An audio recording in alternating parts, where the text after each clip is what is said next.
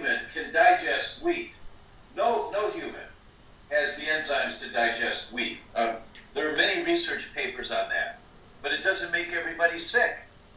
And it's, it's only after you cross the line, it's called the um, loss of oral tolerance. When you cross the line, then you have a problem with wheat. So when is that? It depends on the individual. You know, it just really, you can be two years old, 22 years old, or 92 years old. But when you lose oral tolerance, and how do you know? If you have elevated antibodies to wheat, if your immune system is fighting wheat, you got a problem with wheat. That's how you know.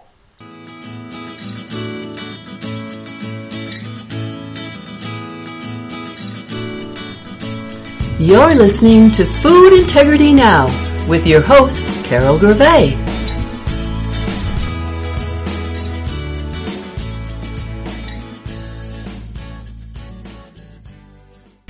And welcome to Food Integrity Now. I'm Carol Gervais.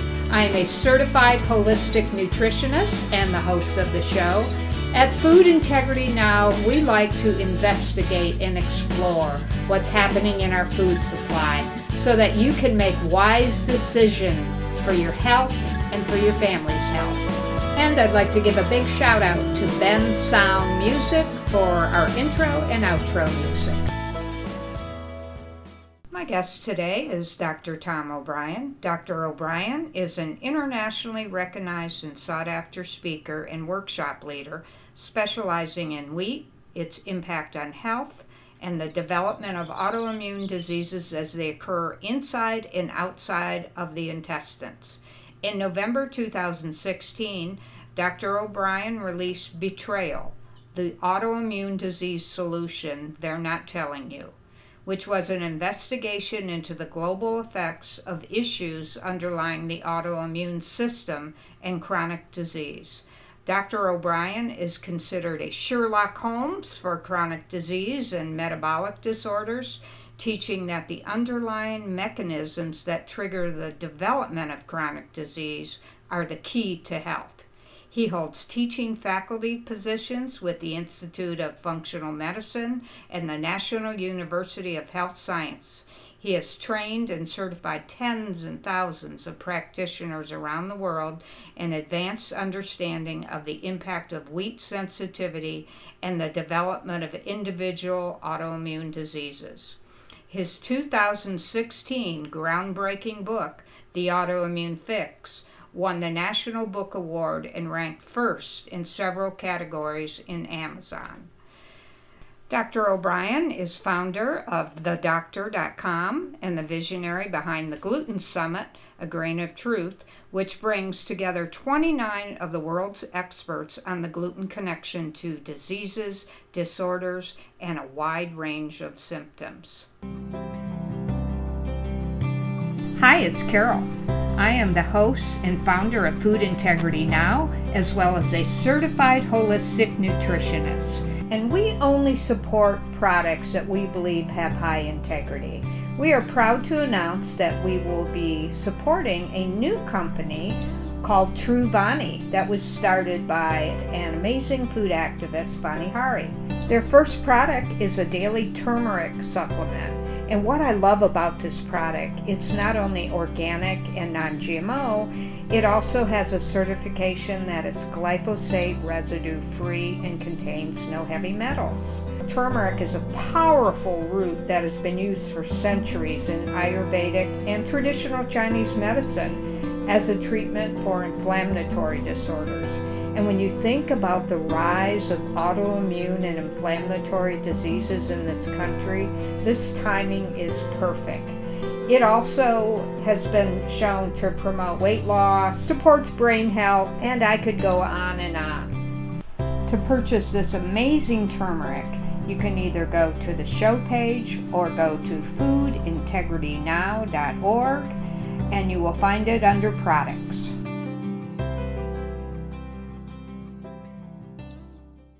Dr. O'Bryan, welcome to Food Integrity Now. Oh, thank you so much. It's a real pleasure to be with you.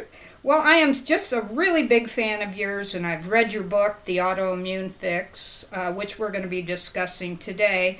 but I also watched a lot of the gluten summit you did, and uh, so I guess we'll start there. There's there's so much talk these days about autoimmunity and autoimmune disease. And there's a lot of misinformation out there about what is autoimmune disease. And I know a lot of people think, well, it's the body attacking itself. So, can you explain to us what is autoimmunity? You bet. Um, it's and it uh, technically, I guess you could say the body's attacking itself, but that but that gives the wrong impression.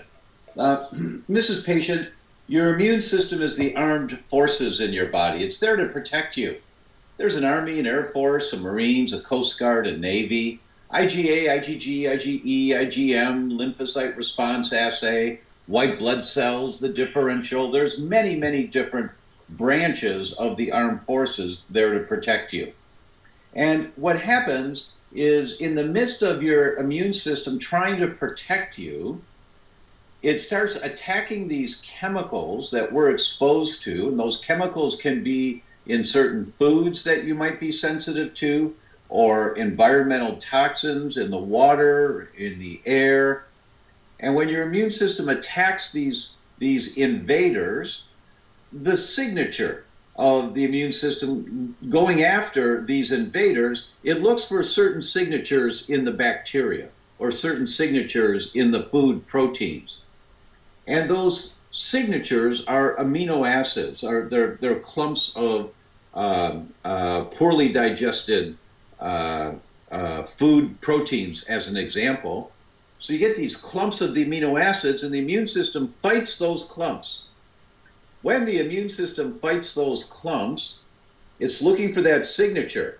And it turns out that that signature is a part of the surface of your thyroid or the saran wrap around your nerves called myelin or the part of the, the, tissue of the brain called the cerebellum or part of the tissue of your muscles uh, uh, called myosin that the immune system trying to protect you going after all these toxic chemicals and bad foods that we eat is looking for them in the bloodstream but as a result, some of your own tissue looks a little like these toxic chemicals.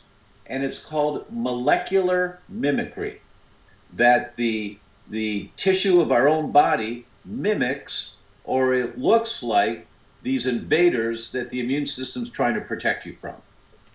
Oh wow, that makes a lot of sense. So let's talk about what are some of the trigger triggers for autoimmunity.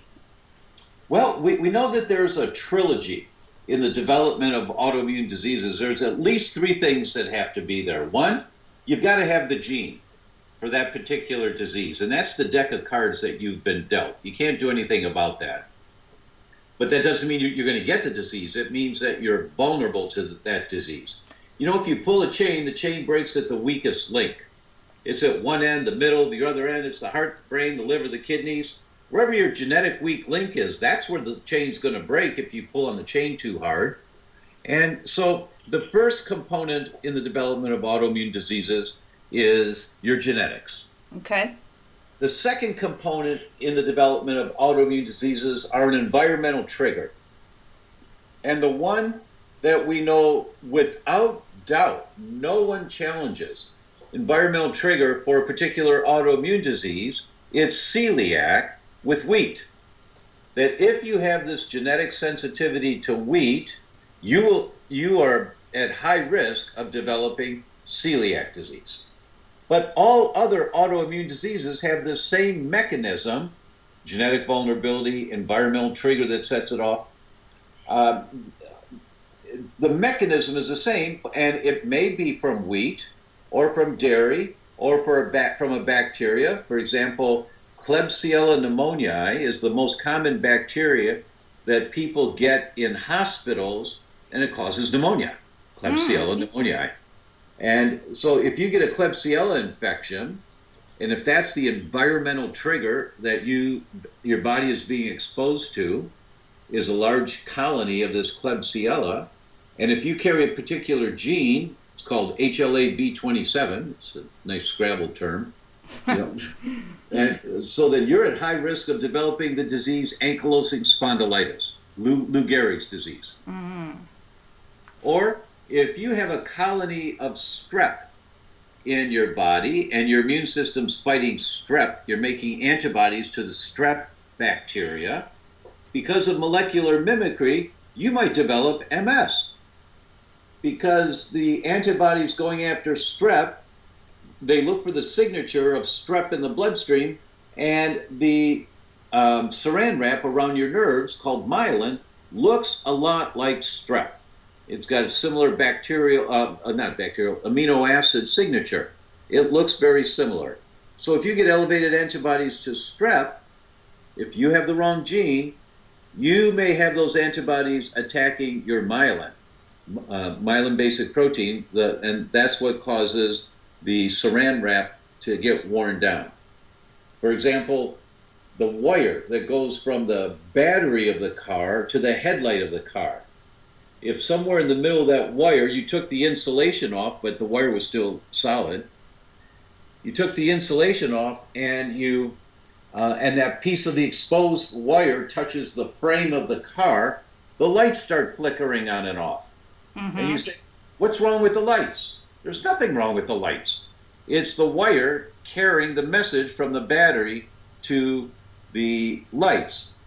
And that's what MS is, is that it's the wiring, your nerves, that lose the myelin around them that causes the symptoms of MS. And the way you lose the myelin around the nerves is that your immune system makes antibodies to myelin. And you may make antibodies to myelin because you have a chronic strep infection. And wow. your body and your body's attacking the strep, it may also attack your myelin. And that's called molecular mimicry. Correct. Molecular mimicry. And there are hundreds of studies now about molecular mimicry. Surprisingly, many doctors aren't familiar with how common this is. For example, with children, if they get strep infections, and if your body makes antibodies to fight the strep, which is a good thing to keep the strep infection, um, to get rid of the infection, but if you have these antibodies to strep, the bacteria streptococcus, you may, because of molecular mimicry, have antibodies that develop that go to your brain. And these kids that have this genetic vulnerability, they get something, they get anxiety, they get uh, uh, brain dysfunction. There's a whole syndrome called PANDAS, P A N D A S, and it's a pediatric condition with anxiety that comes from a strep infection and that but the doctors don't think to check for that, so they give the kid, the child, a uh, anti-anxiety medication, mm-hmm. which is which is just going to try to put a lid on a pressure cooker, yes. you know, because the problem is still there. And everyone is familiar with another example of trying to protect you from molecular mimicry, and that's when you go to the dentist. For many people, the dentist gives you antibiotics before they'll work in your mouth. Why? Because everybody knows when you're sitting in the dental chair and he's working on your mouth, he squirts some water in your mouth, you spit the water out, some pink water. You know, you got a little blood, a little leakage in there. That's because they've poked hole, you know, in your gums. They've made your gums bleed. Well, that's leaky gut. If you've ever heard of leaky, uh, not leaky gut. If you've heard of leaky gut, this is leaky gums. Yes. leaky gums when you go to the dentist if you get leaky gums when you go to the dentist, and everyone does that, spits pink water into the bowl. If you get leaky gums when you go to the dentist, the strep that's in your mouth, we have hundreds and hundreds of families of bacteria in our mouth. If strep gets in through the leaky gums, your immune system makes antibodies to strep. Because of molecular mimicry, those antibodies can go after your heart and you get rheumatic heart disease. That's why the dentists give you antibiotics, hmm. is to prevent the need for the immune system to make antibodies to strep, which may, because of molecular mimicry, go after the, the valves of your heart. Wow, that's fascinating. Well, this autoimmune disease, in your book, you identify 159 different autoimmune related diseases that are on the autoimmune spectrum. Obviously celiac is one of the big ones. There is an environmental trigger, and that's gluten. But beyond the celiac disease, let's talk about gluten sensitivity. Sure. For every one person that has gut symptoms, celiac, with a sensitivity to wheat, there are eight that don't. They've got symptoms somewhere else. And um, in Italy, they've got 37 centers. It was 37 a couple of years ago, maybe more than that now, that are designated by the government as wheat related disorder centers. And wow. that's where you go to get a diagnosis of a sensitivity to wheat, because if they give you a diagnosis, your food's a tax deduction. And by the way, you know, those people, and anyone can do this, but those people know, and so they do it. They go to the pharmacy to get their food. So they, they go to the pharmacy and place an order. The next day, they've got fresh gluten free pasta or cookies or, or croissants or whatever you want. So when you're traveling in Italy, go to the pharmacy and order your gluten free food. It'll be there the next day. That's amazing. I never knew that. Yeah, yeah. So um, the 37 centers, I think 28 or 29 were gastroenterology, a couple of pediatric, a couple of allergy centers. Um, uh, they identify wheat related disorders and they say uh, for every person who's referred to their center, 7% of them turn out to be celiacs. 93% of them turn out to be non celiac gluten sensitivity. Mm. That's how prevalent the NCGS is, the non celiac gluten sensitivity. The ratio is more than uh, uh, well, I, I, don't know what that ratio would be. It's certainly more than 10 to 1, so it's 93% to 7%. So that's how common it is to have a sensitivity to the wheat that doesn't manifest as celiac. So if your doctor says you don't have celiac, you're fine, it's okay to eat wheat, you know that you know that that doctor's not current in the literature. Because not having celiac, which is good for everybody to not have celiac, not having celiac does not mean that wheat's okay for you. Well, a lot of people who are gluten sensitive, they don't present with um, intestinal problems. Right. So, what are some of the other ways that that could present? Right. The wheat related disorder centers in Italy, they refer to it as a lack of well being. That if you don't have gut pain or gut problems or diarrhea or constipation or bloating or cramping, in your gut and you have symptoms somewhere else, they fall into the category of lack of well being. What does that mean? It means everything else. You know, fatigue, uh, chronic fatigue, joint pains, thyroid problems, kidney problems, reproductive system problems, loss of hair, uh, recurrent anemias. There are hundreds and hundreds of symptoms that are associated with the sensitivity to wheat when somebody comes in to your practice? Uh, one, one of the first things we'll do is run a test to see if we have to eliminate gluten. Okay. Because uh, uh, no human can digest wheat.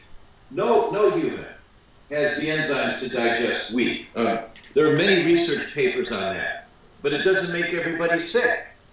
And it's it's only after you cross the line. It's called the um, loss of oral tolerance.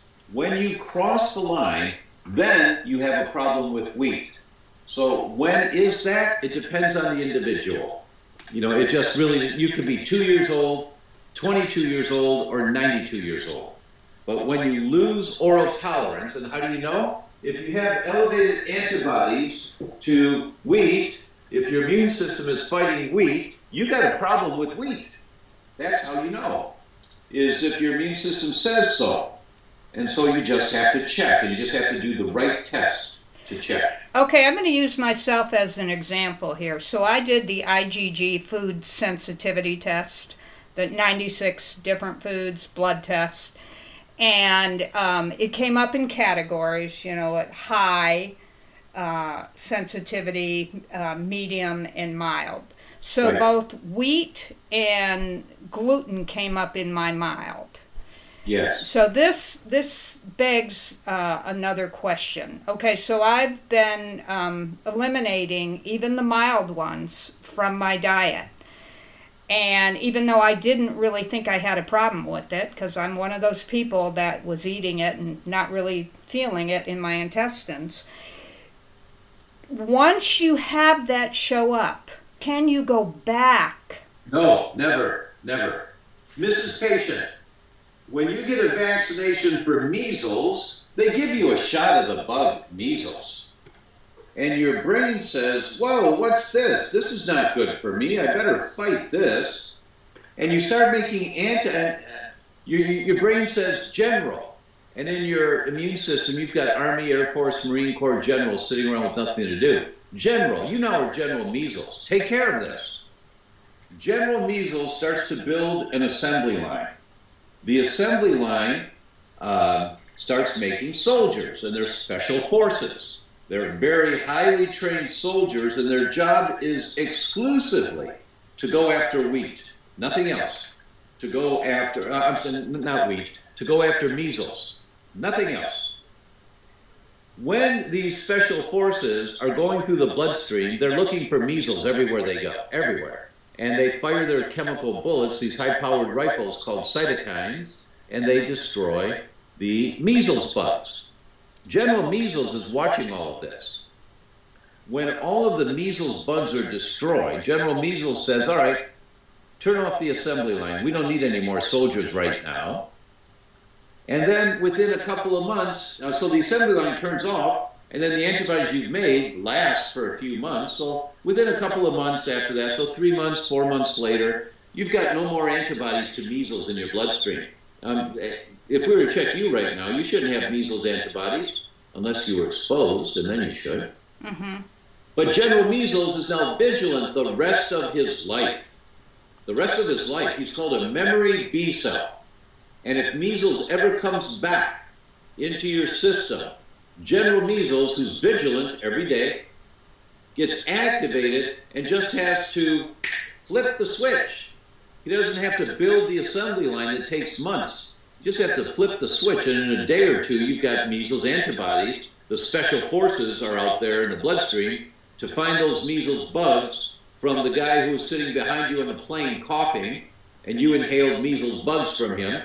And uh, so the special forces come out to find them in your body and wipe them out. That's what vaccinations are designed to do. That's why if you go to Africa, you need vaccinations for weird diseases months and months ahead of time, like yellow fever and dengue fever and things like that. But if you go back 20 years later, you just need a booster shot two weeks before you go. You just have to wake up general yellow fever, dengue fever, just have to wake them up so they're out there in the bloodstream ready to go. So memory B cells. When you make elevated antibodies to wheat, you develop memory B cells. So they're going to be there to protect you the rest of your life. You can't fool Mother Nature. You can't be a little pregnant. You can't have a little wheat. Once you cross the line and you make elevated antibodies, and that's easy to identify in the right blood test, now that's going to now you've got general wheat. You have a memory B cell to wheat, and he never goes away. Okay, even with a mild sensitivity, it doesn't matter, right? It's well, you see, the problem with the test that you did, the IgG test that you did, looking at wheat, it only looks at alpha gliadin. Now, what does that mean? Yeah. Is, think of proteins like a pearl necklace. Hydrochloric acid undoes the clasp of the pearl necklace. Now you have a string of pearls. Our enzymes from the pancreas, the liver, the gallbladder, the microbiome, our enzymes are act as scissors to snip that pearl necklace smaller and smaller and smaller, smaller clumps of the pearl necklace, smaller clumps, smaller clumps, until you get down to each pearl of the pearl necklace. That's called an amino acid. Mm-hmm. Those, those amino acids go right through the walls of the bloodstream because the inside lining of your gut's lined with cheesecloth. And so it only lets really small molecules get through. And so the inside lining lets the single amino acids get through to get into the bloodstream. The problem with wheat is that no one has the enzymes to break it down completely. The best we can do is break it into clumps of pearls from the pearl necklace. There's a 33 mer- uh, clump, a 27 pearl clump, an 11 pearl clump, all these different clumps called peptides. And what the literature shows us is that there are 62 peptides to poorly digested wheat. 62. But every laboratory in the country only checks one. Mm. And so the test you had checked one, and you didn't have a problem with that. Well, it doesn't mean you don't have a problem with wheat. It means you don't have a problem with that one particular peptide. Mm. And that's called alpha gliadin. But there's 61 other peptides that you may have a reaction to. And every lab in the, in the world only looks at alpha gliadin. And a new lab opened up uh, uh, eight years ago, they looked at 10 top peptides.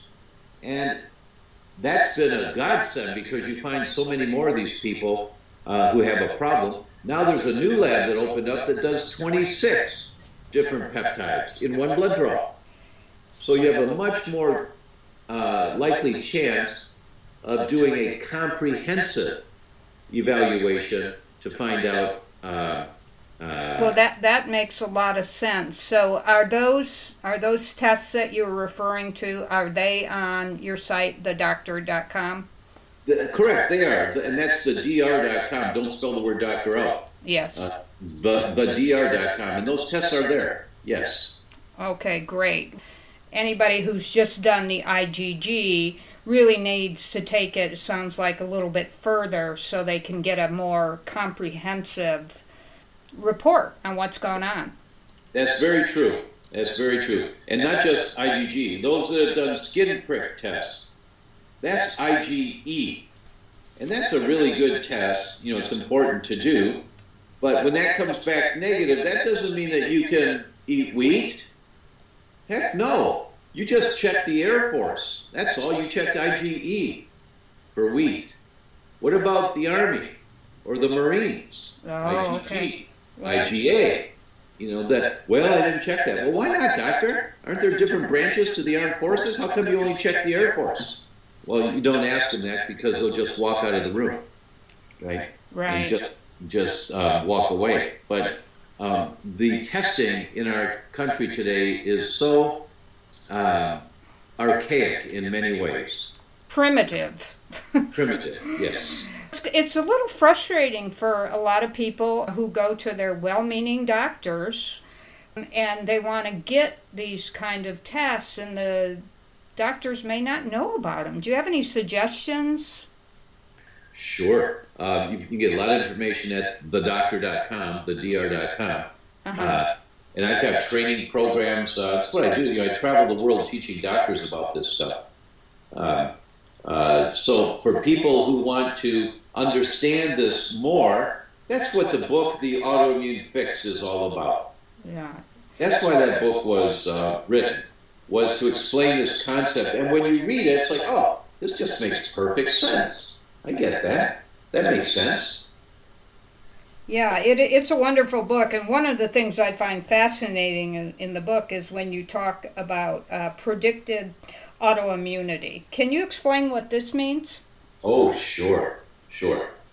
It was Melissa Arbuckle, uh, an MD PhD in 2003. She wrote an article about lupus, and she went to the VA and looked for people with lupus. And in this one VA center, she found 136 people with lupus. Well, if they're if they're in the VA center, they're veterans. If they're veterans, they're in the armed forces. If they're in the armed forces, they had their blood drawn many times over the years while they were in the armed forces. And what most people don't know is that the government's been saving and freezing most of that blood since 1978. So they've got tens of millions of samples of our service people's blood. Dr. Arbuckle knew this, and she went back and asked for permission to look at the blood work of the currently diagnosed lupus patients when they were healthy in the Marines or in the Navy. And she got permission, so she got the old blood work and compared it to the new blood work for all these people.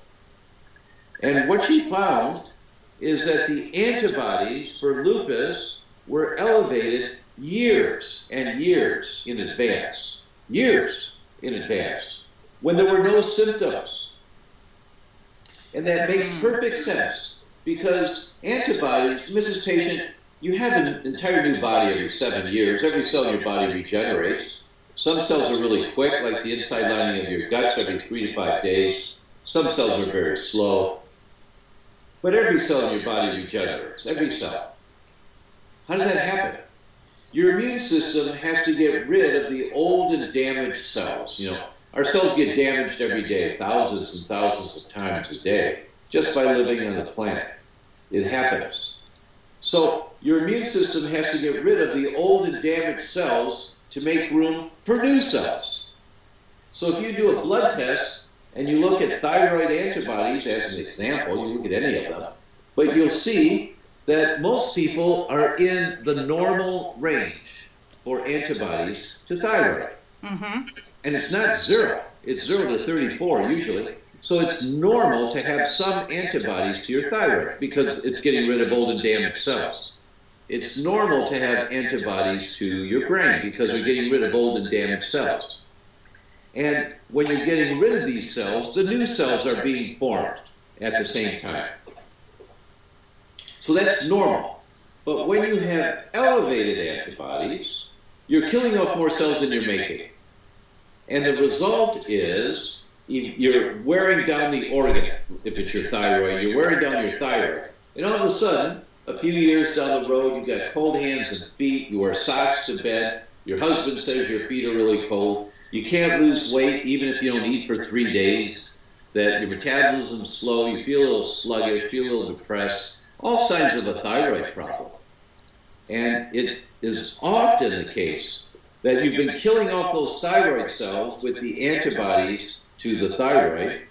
Uh, and because of molecular mimicry, I forgot a step there, that if you have, for example, a wheat sensitivity, and if the weak link in your chain is your thyroid, when you make antibodies to wheat, you start making antibodies to your thyroid.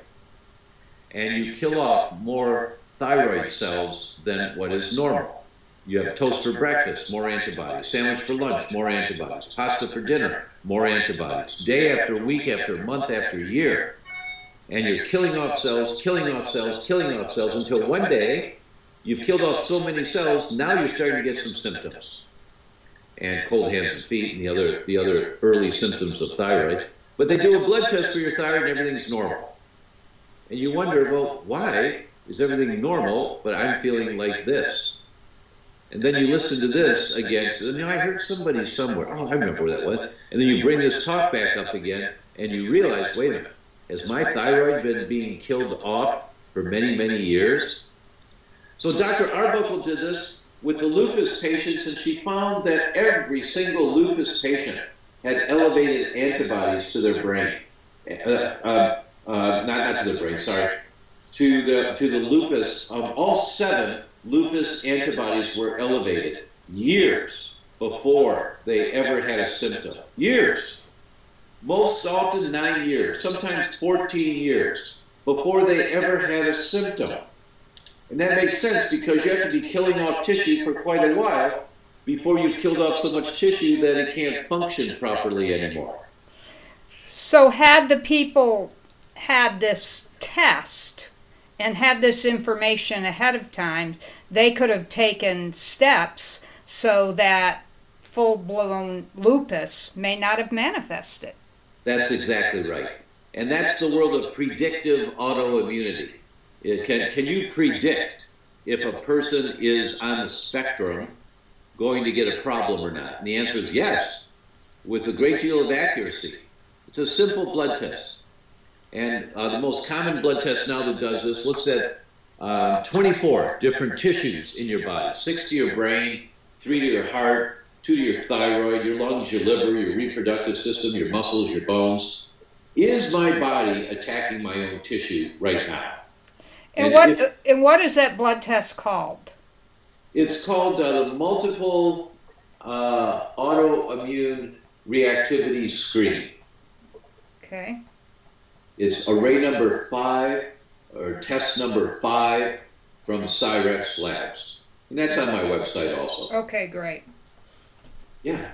Wow, that's well. We know that there's so many chemicals in our environment that we're being bombarded with. But I don't want to discourage people because there are some things we can we can do about it. You know, so so we're having all these chemicals in our body which contribute can contribute to intestinal permeability.